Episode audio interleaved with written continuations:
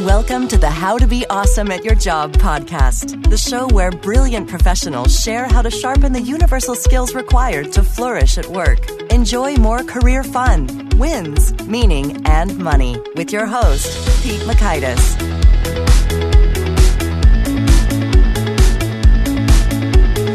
Hello, and thanks so much for joining us here for episode 147 with Scott Love. We're talking motivation, loyalty, and you're going to walk away learning one, why people stay or leave their jobs, two, the major forces of employee motivation, and three, how to become followable. So if you'd like to reference the transcript or the links to items that we reference here, you can find that over at awesomeatyourjob.com slash ep147. While you're there, I recommend you check out some of our good stuff from the 10 days to winning at work email course to the gold nugget email list. So if you're driving or unable to put pen to paper and wish you could take notes, we do that for you with the gold nugget email list. Actionable tidbits you can read in under two minutes in the morning right to your inbox. Now, here's Scott's story. Scott Love is president of the Attorney Search Group, a professional speaker on employee loyalty, a high stakes headhunter, and an author of three books. He was also a naval officer for four years and moonlights as a stand up comedian. Here's Scott. Scott, thanks so much for joining us here on the How to Be Awesome at Your Job podcast. Thanks, Pete. I'm glad to be your guest. Oh boy. Well, I think we're going to have a lot of fun digging into your wisdom. But first, I'd like to have a little fun on the side. I understand you've got a bit of a side gig doing some stand up comedy here and there. Tell me, how did you start that and how does that sort of compare or contrast with your keynoting and more formal I addressing it of audiences? Yeah, I like having fun and I like having a creative element to where I don't think our minds really shut off. And I think you know, because I'm a pretty intense guy, you're a pretty intense guy. We want to be intense in our work. And if we have a hobby that's 90 degrees sideways and we can be intense in that, I think there's a healing element to that in our work where we can have just as much intensity into something that's fun and learn about what causes that to be like for me, I like what causes something to be funny. So that's one of the things I like to do is kind of dig into that, do open mic night every once in a while. And all you got to do is be brave enough to stand in front of a microphone. And I got to tell you, I've done some pretty adventurous things. But the first night you stand in front of an audience that's halfway sober and there is there is a white light shining in your face and you got to make them laugh. That's the scariest thing I've ever done in my whole life, Pete.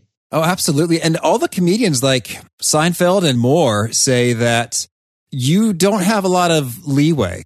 They just sort of they will laugh or they will not laugh based purely on you know how you're striking them and there's not much sort of sympathy or pity play. No there's not. And it's a brutal audience and you got to get them to laugh about once every eight seconds. That's the pace. If they're not laughing once every eight seconds you lose them oh, and you know it's different from a speech because there's no point. It's like chocolate. There's no point to chocolate. It's just enjoyable. There's no point. There doesn't have to be a message. You're not changing lives to an audience that's going to stand up comedy you want to get them to laugh and so you have a towering expertise in the world of sort of loyalty and the drivers associated with employees and people sticking with the manager, with the leader, with an organization versus departing. And so could you sort of frame that up for us in terms of, you know, what have you discovered are kind of the critical drivers behind folks staying versus going? Right. And I'll tell you this, whenever I watch the show The Office, you've seen that, oh, right? Oh, yes. Michael Scott, I say, "Oh, that's the guy I lead like in my real life, oh. Michael Scott. I think that my background professionally has been doing high stakes headhunting. I recruit partners for international law firms. I've recruited in other industries. I've done it for over two decades, if you can believe that. He doesn't look that old. Thank you, Pete. Appreciate that. and, um, and, uh, and so I was thinking the other day, I've had tens of thousands of conversations with professionals trying to recruit them. I've got an opportunity, I want to talk to you about that are you open? No, no, I'm not. Why is that? Why are you not open? Oh, I love it here. And I'd always hear the same thing. They wouldn't say, hmm. I like it here. They'd always say, I love it here. I love it here. The magic words. And so I got it in my head. There's a pattern here. There's a reason why people say yes to opportunities. And there's a reason why they say no to opportunities and why they say, I love it here. And so I'd always ask a little bit further, why is that? Because I'm just curious. I want to know what's causing them to say, I don't care how good that opportunity is, I'm never leaving. Why is that? And I found that it's usually the relationship with the boss one level up. Okay. That's what causes that employee to be loyal. So follow my logic here. So years and years ago, I used to be a leadership trainer when I was 24. After I finished my sea duty tour on a ship, I was a Lieutenant JG in the U.S. Navy. And the world's largest naval base at the right time and the right place. I got to be a trainer when the Navy had a new initiative called Total Quality Leadership, which was a derivative of W. Edwards Deming's concepts right. of total quality management. And so what I did, I would go to different military commands and I trained thousands of military officers, senior enlisted and civil service workers. I didn't even know what I was what you would call it. I would just consult, I'd understand what the issues were and I'd give them recommendations on how to improve their process.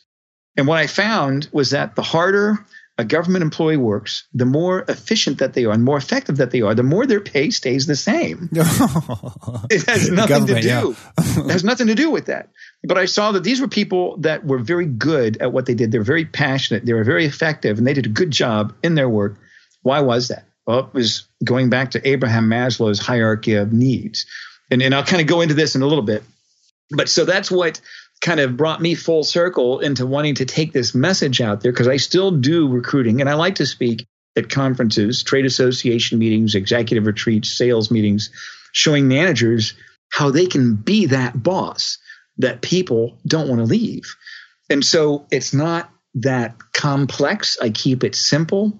When people read my book, they said, I read your book on a 90 minute flight and it was pretty simple. I'm like, thank you. That's what I want. It has to be simple because people are busy. They don't want to read a 300 page book filled with matrix formulas and things like that.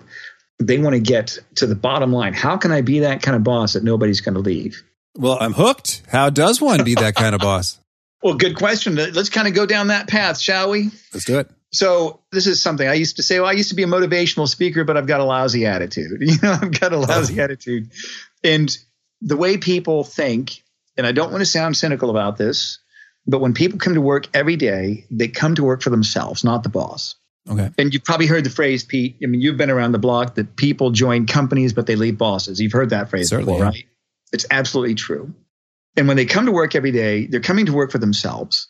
And there is this self interest that they all have. And when they leave companies, they leave because of self interest. When they stay, they stay because of self interest. And the one common theme that I've seen with every person I've talked to that says, I'm never going to leave, I love it here, it's always because of an emotional context. There's always an emotional context to why people leave and why they stay. So logically, if you want people to stay, you've got to get them to have positive feelings, not necessarily about the company, but about the boss. And this is the thing you read all these books about CEO level leadership. That doesn't mean anything when it comes to the decision of an employee deciding to stay or leave. They're never going to leave or stay because of the CEO's leadership skills. It's because of that boss one level up. So we can kind of go down some action steps if you want. Certainly. Well, I guess I'm intrigued when you say self interest and emotional context. Could mm-hmm. you perhaps segment that a little bit? Because I guess I could think of maybe, I don't know, a dozen ingredients for self interest, anything from compensation to location to it's interesting to it's sexy and prestigious. That's right. You know, so, how are you thinking of self interest and emotional context? My answer to that question is yes. All right. All those things matter. It depends on what each individual is motivated by. And I think that's what it's up to the boss to understand. Looking at your team, the people that you manage each person is motivated by something different. I've got a boy that's 16 years old, and he's an international fashion model. I mean, he rose straight to the top in a short period of time. And he will wake up at 5 a.m. to be on a 6 a.m. photo shoot on time, but I can't get him out of bed to do anything else. but but he's he's he's worthless. I'm just kidding. He's 16. He's 16, and he's my little boy who's six foot one, and he's just he's my boy. I'm so proud of him. I love him so much. But he's motivated. He knows exactly what he wants and what motivates him. So I think looking at personal interest, it's different for everybody.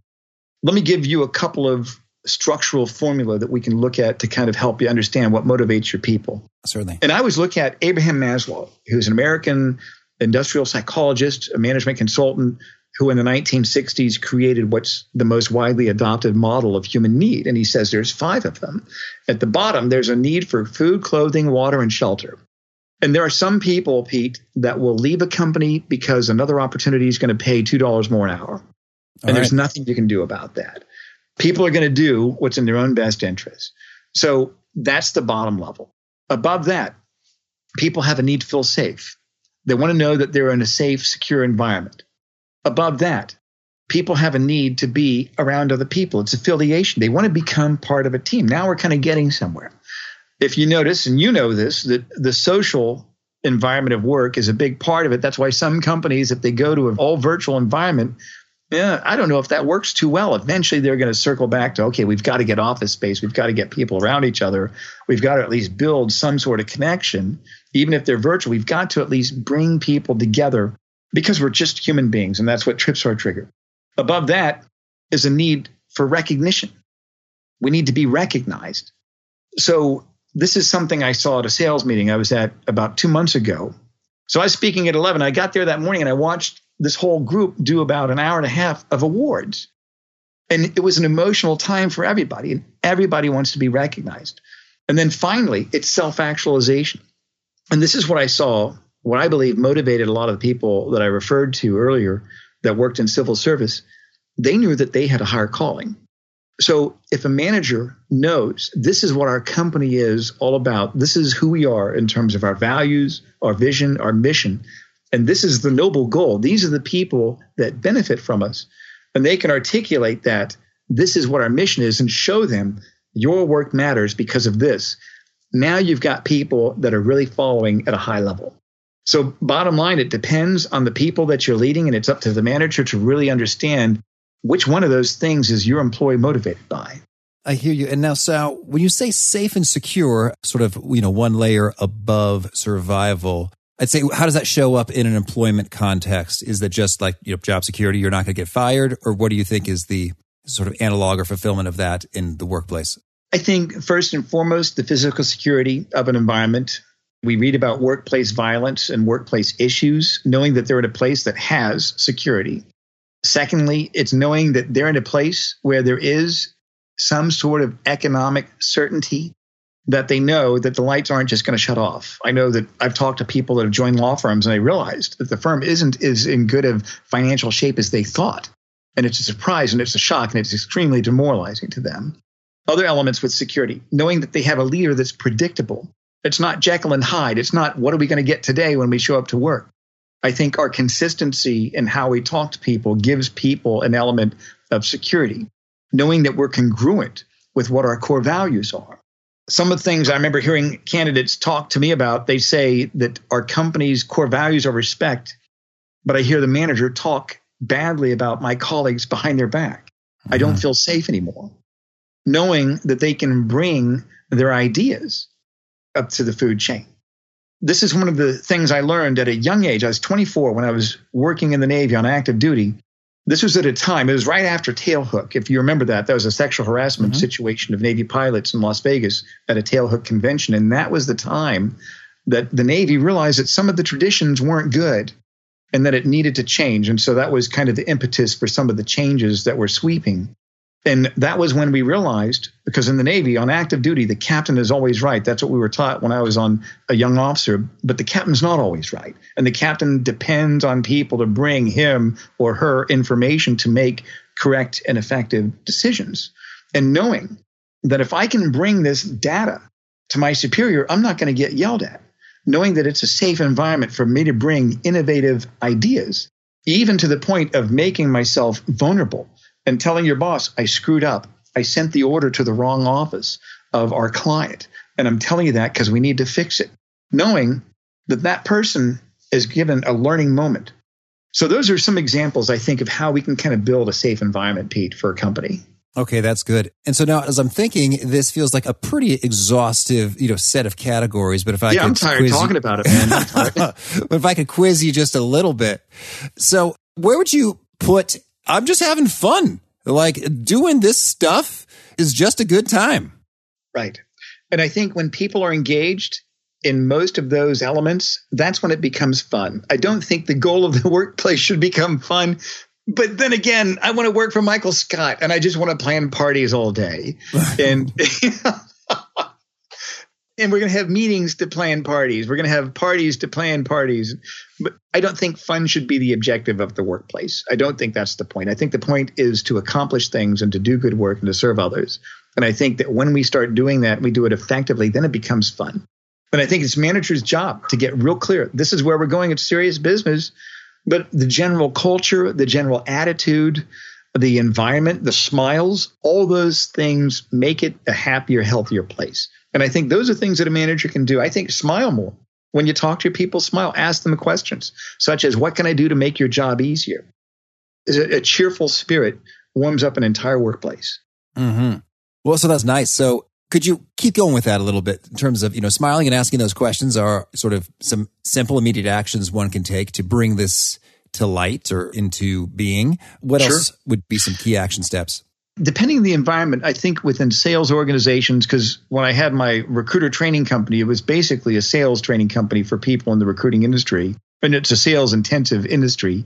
Anything that is a contest or a game, anytime you're in work that is arduous, where there's an element to a grind to it, because no matter what we do, it's going to be a grind. If you can make it a game, then it doesn't sting as bad when you have the low points in the game. If you can find ways to have contests, one example I gave to sales managers was to take a $10 bill, tape it to the refrigerator in your break room, and then have a daily incentive. Whoever does this first thing in the morning, talk to three new people or have five new customers or whatever it is, whoever can talk to three new people this morning can come in and take that $10 bill off the refrigerator. It's going to cost you $50 a week, but you're going to get people that are going to perform like they've never performed before. Even though, of course, they'll make 20% more this year because they have good habits, they will kill themselves for that $10 bill. you know I mean? Oh man, this is so good. You're, I'm thinking movies now. Like I think Shawshank Redemption where he had the beers for the work oh, that they were oh, doing. Oh, that's right. That's right. it's like right, the first right. time they had some merit based rewards and they just like totally like kicked it into gear in a major way. And I'm also thinking about my favorite movie, Life is Beautiful, in which there was a, you know, really tragic circumstances. That's right. That a loving father turned into a game for his child. I'll just leave the teaser at that. So if anyone hasn't seen the movie, go check it out. It yeah. hits every emotion in the human heart and masterfully. Great films. But on to business. right. We talk comedy, we talk movies. That's really cool. So we also talk specifically about, you know, what makes employees sort of comply versus blow off right. one particular request. I could say within that overall culture, sort of, are there particularities to a given request or piece of communication? Yes, there are. And this is what we need to do. Remember, I said that people are motivated by their own self interest. Let's just admit that. Let's not fight that. Let's just say, okay, my employees, each of them has something that motivates them. When we give them a directive, they choose their level of response. And I like the fact you brought up life is beautiful because that was the gravest of gravest scenarios that anybody could ever go through. But it was his love for his boy and the spirit and his perception of how he could give a lens that would be more palatable for his boy to endure. And he chose to do that. He could have chosen to have a victim mentality and to just give in, but he didn't because he was able to change the lens. And we all look through a lens, and sometimes it's difficult to change the lens from a victim to a victor. I'm a really good victim, Pete. I like to have pity parties all day. I can feel sorry for myself all day long, but I have to choose to be a champion. You have to make that choice. And so the same thing when you're a boss, you have to look through the lens of optimism. How can we take this adversity and use it to our advantage? I think that's one part of that if we can portray here's a challenge, how can we use this to our advantage? I'm actually giving a presentation Friday to a group in LA talking about resilience, building resilience muscles. That when something bad happens to us, we're going to go through a grieving process. First, there's disbelief, then there's anger, and then there's depression, and finally acceptance. You're going to go through that. The goal is to go through that in a compressed period of time by asking questions that can help you change that lens a lot more quickly. That's especially important for people that are in sales, where adversity is a very big part of their business, rejection all day long. So when you're a manager, realize it's all about your employees' self interest. When you give them a directive, they're going to choose their level of response. And there's a scale, and it's a scale of one to the minimum. I'm going to do it because you're my boss and you told me to and all the way up to a 10. I'm going to do it because I respect you. And I've seen how you lead. I've seen how you've resolved conflict within our company. I've seen how you have given nothing but respect to our colleagues. Even when they made mistakes, I saw that you were able to use that as a teaching moment. I saw that you were able to recognize them in front of a group. When I made a mistake, you took me into your office and you asked me questions and helped me solve it. You're reprimanding me by giving me the chance to find solutions on my own.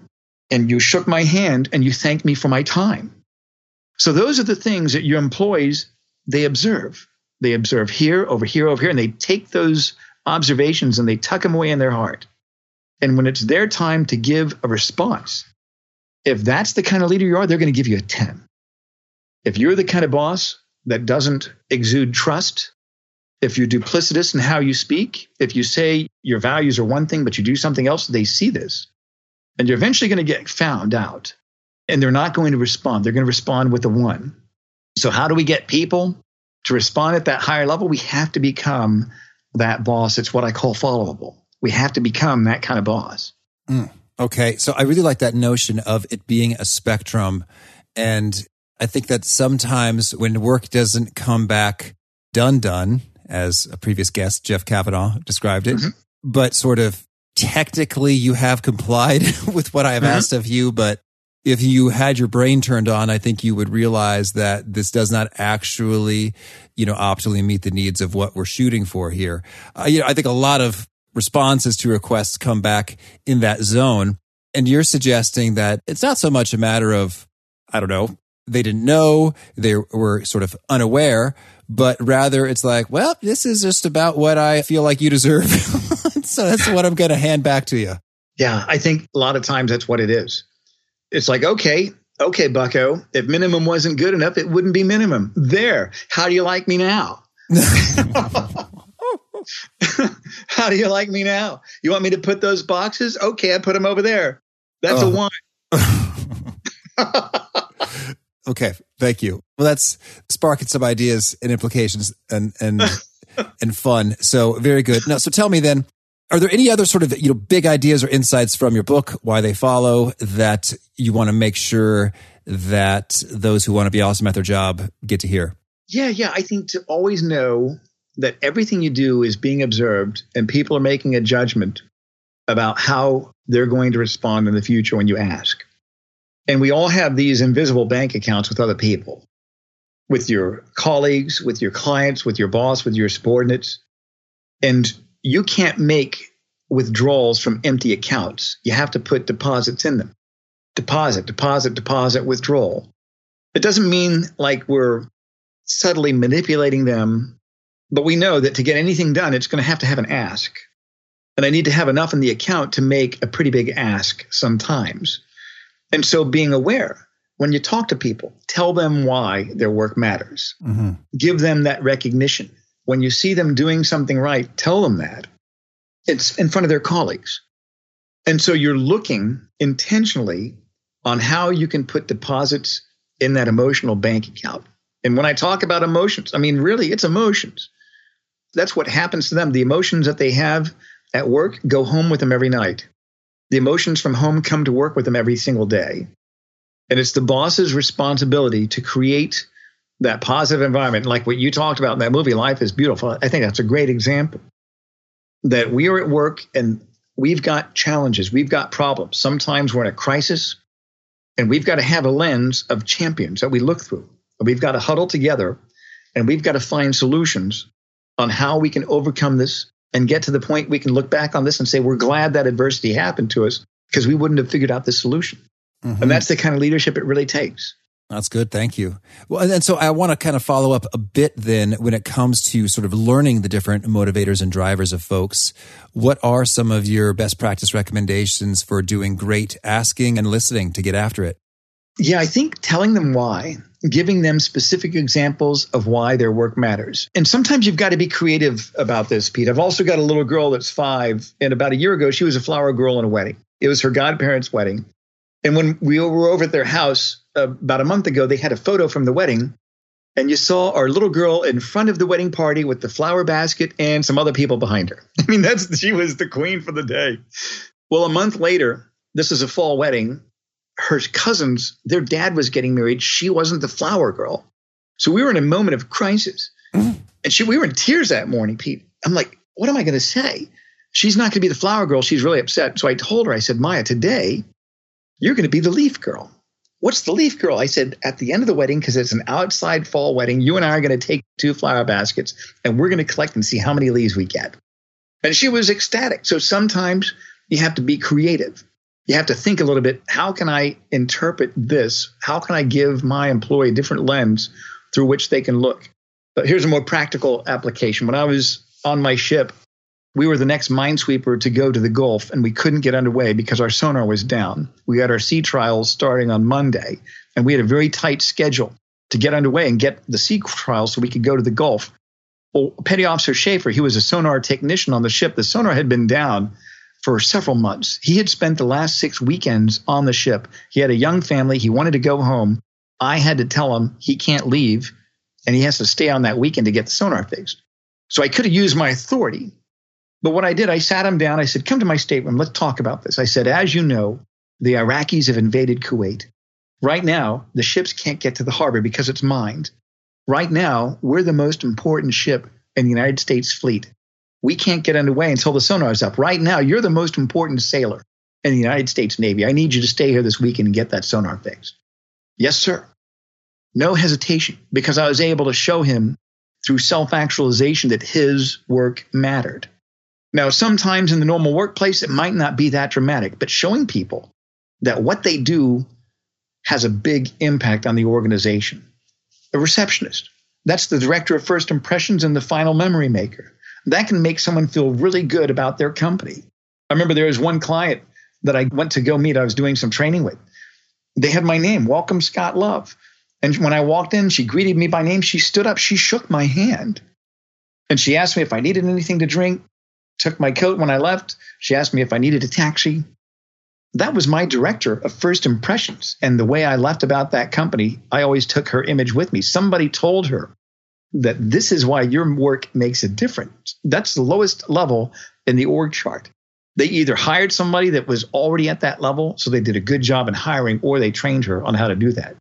And so that's, I think, tactically show people why their work makes a difference. Oh, that's great.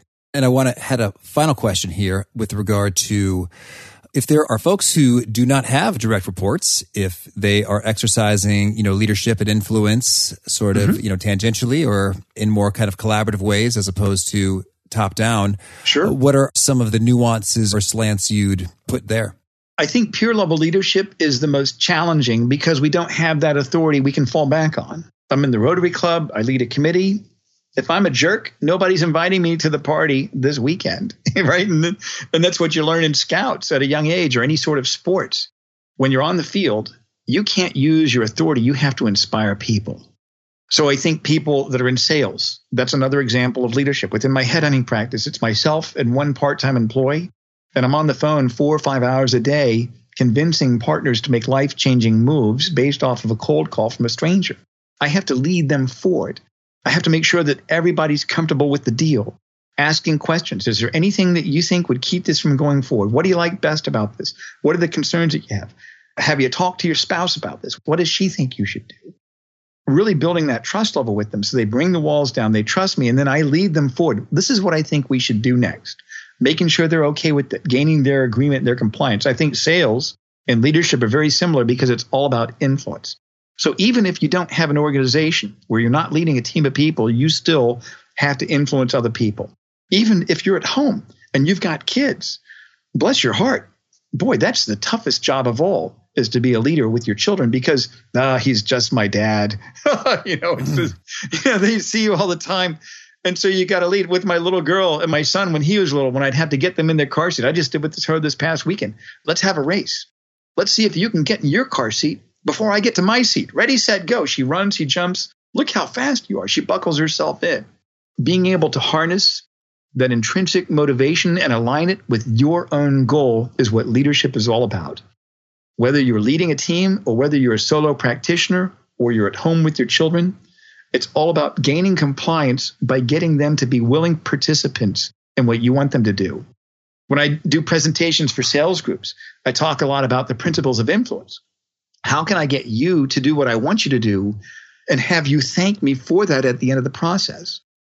Whenever I do a deal, I've got a new candidate, a new partner. I say the only way we go forward is if it works for you. If at any time you're not interested, that's okay. This is all about you making correct decisions that benefit your career, and that's all that counts. Letting them know this is where we're going to go. And if you want to get off on the next exit, that's okay. And that's what leadership is all about. It's getting people to follow you. If you're influencing them in sales, convincing them to do what you want, but having them to do it in a way that they feel comfortable, they feel safe with you. That's great. Thank you. All right. Well, now could you share with us a favorite quote, something you find inspiring?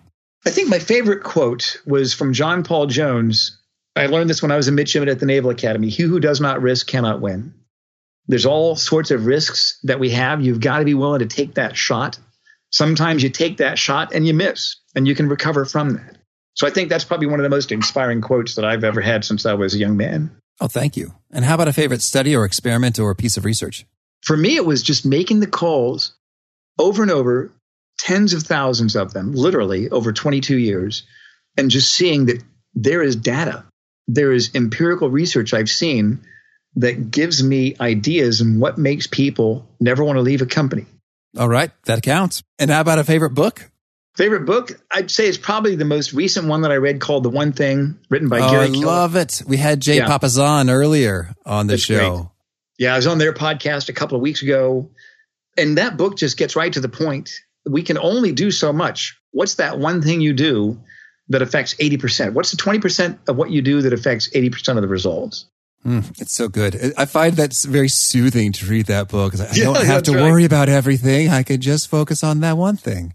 It's a winner. Thank you. And how about a favorite tool, whether it's a product or service or app, something that helps you be awesome at your job? It's the telephone, without any doubt. Because if you think about the telephone, if you think about voicemail, voicemail is a 100% open rate. Everybody that gets your voicemail is going to listen to your message. When you're over the phone, you can have immediate access to people. You can get them to make decisions based on emotion, which is what sales and influence is all about. And you can get them to go to the next step all over the telephone. You don't have to go back and forth. You get information and you build a relationship with people that way because there's an emotional context to the telephone. Oh, Scott, that's fun. That's quite a reframe there. Voicemail has a 100% open rate. You're right. No one just leaves it there. It's like, I don't care. Absolutely, absolutely right. So then, if I may, what is your sort of strategy when you're reaching out to folks cold associated with the approach, whether it's email, LinkedIn, phone, you don't get mm-hmm. them. Do you leave a voicemail? Do you not? Since you love the phone and you're a pro sales guy and you've mm-hmm. done it thousands of times, how should we think about that? If we want responses from strangers, how do we play the leave or don't leave a voicemail game? I'd say if you're in a business where you're doing it, if it's just a generic voicemail, I want to tell you about our company or whatever. Find something specific, whether there's an event I read about your company in the news or an event such as you have another client very similar to theirs. I just obtained another client, XYZ Corporation, and I was able to help them solve this problem. I did some research and I see that you have the same problem within your company. If, if people that listen to your show are in sales, probably the best sales book I've read has been Smart Calling How to Take the Fear of Failure and Rejection Out of Cold Calling, written by Art Sobczak. And his website is smartcalling.com. I'd highly recommend that. I've read that book three times. Oh, fantastic. Thank you. And how about a favorite habit, a personal practice of yours that's been helpful? Every day when I wake up, first thing I do is make my bed because your mom was right.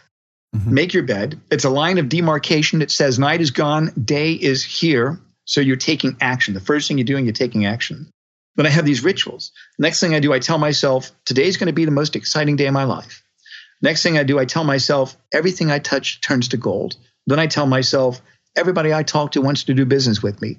And then it's almost like a prayer put me in the path of those whom I can serve. And it also reminds me it's not about me, Pete. It's not about me, it's about service to other people.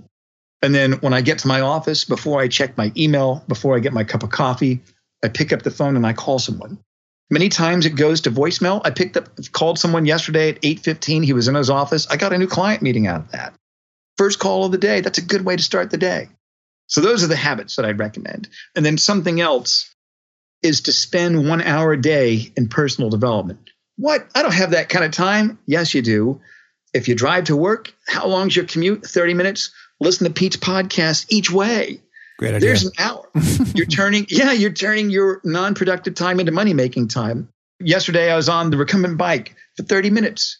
I was able to read a book. While I'm on the recumbent bike, I turned 30 minutes worth of time into one hour of personal development. So whether it's working out, whether it's reading, whether it's listening to audio programs, whether it's listening to Pete's podcast, or anything else, do one hour a day, little minutes here and there. When I'm walking to the metro across the street, it's about a 30 minute commute. I'm listening to audiobooks. I'm listening to podcasts. I'm turning my non productive time into money making time. Mm, thank you. And would you say there's a particular nugget you share that resonates with folks in terms of they say, oh, yes, Scott, that's so good. I'm writing it down right now. It's learn how to be of service to other people. People are going to do what's in their own best interest. Help them get exactly what they want, not what you think they want, but what they want. And be willing to walk away from deals that don't offer value to other people. Okay. And Scott, what's the best way for folks to learn more or get in touch? Where would you point them? I refer them to my speaking site at scottlove.com, S C O T T L O V E.com. My book is called Why They Follow How to Lead with Positive Influence. And there's a link on my site that has that and other information about how to get in touch with me. Oh, cool. Thank you. And do you have a final challenge or call to action you'd issue for folks looking to be awesome at their jobs? Absolutely. Two things I'd recommend that they do. One of them is before you go to bed tonight, if you haven't done this before, write out your personal mission statement. Why are you on this planet? Take a few minutes. It might not have anything to do with your job or with work or business or anything, but what's your purpose on this planet? Then, secondly, clarify your core values. If you had all the money in the world, all the time in the world, everything was perfect, what's left over? What are those values that motivate you? And write them down. Sometimes they change over time. Sometimes the more you learn about yourself or your life changes or you grow, but just get a clear picture of what motivates you. And then when you make decisions, that's what you go back to. Mm. Very good. Well, Scott, this has been a ton of fun. Thank you for this. And I wish you tons of luck with your head hunting, your speaking, your writing. You know, keep on rocking. Thank you, Pete. You too as well. Let's do this again sometime real soon. I think that concept is so intriguing when it comes to folks putting in the minimal effort that technically complies with the request. And it can create some good questions in terms of one, am I that person? And two, if I am managing such a person, is it because I'm less followable or inspiring? Is there something I need to do a little bit differently? I think it's a good thought provoking piece there. So if you'd like to check out again the show notes or the transcript or the links to items referenced, that's over at awesomeatyourjob.com slash ep147. And I recommend if you haven't already to push the subscribe button. We are talking sleep with Dr. Chris Winters. He's a funny guy who has a wealth of expertise in the world of sleep. And we haven't talked about sleep for months and months back when we had Dr. Michael Breus for the optimal time to do everything in episode 63 was the last one. But everyone sleeps and it makes a world of difference. So he's going to share how to do it well. Hope to catch you then and peace. Thanks for joining us for today's episode. To get the most out of this conversation, visit awesomeatyourjob.com to find today's show notes, transcript, and infographic summary cheat sheet. For more entertaining professional skill sharpening, be sure to subscribe to catch the next episode of How to Be Awesome at Your Job.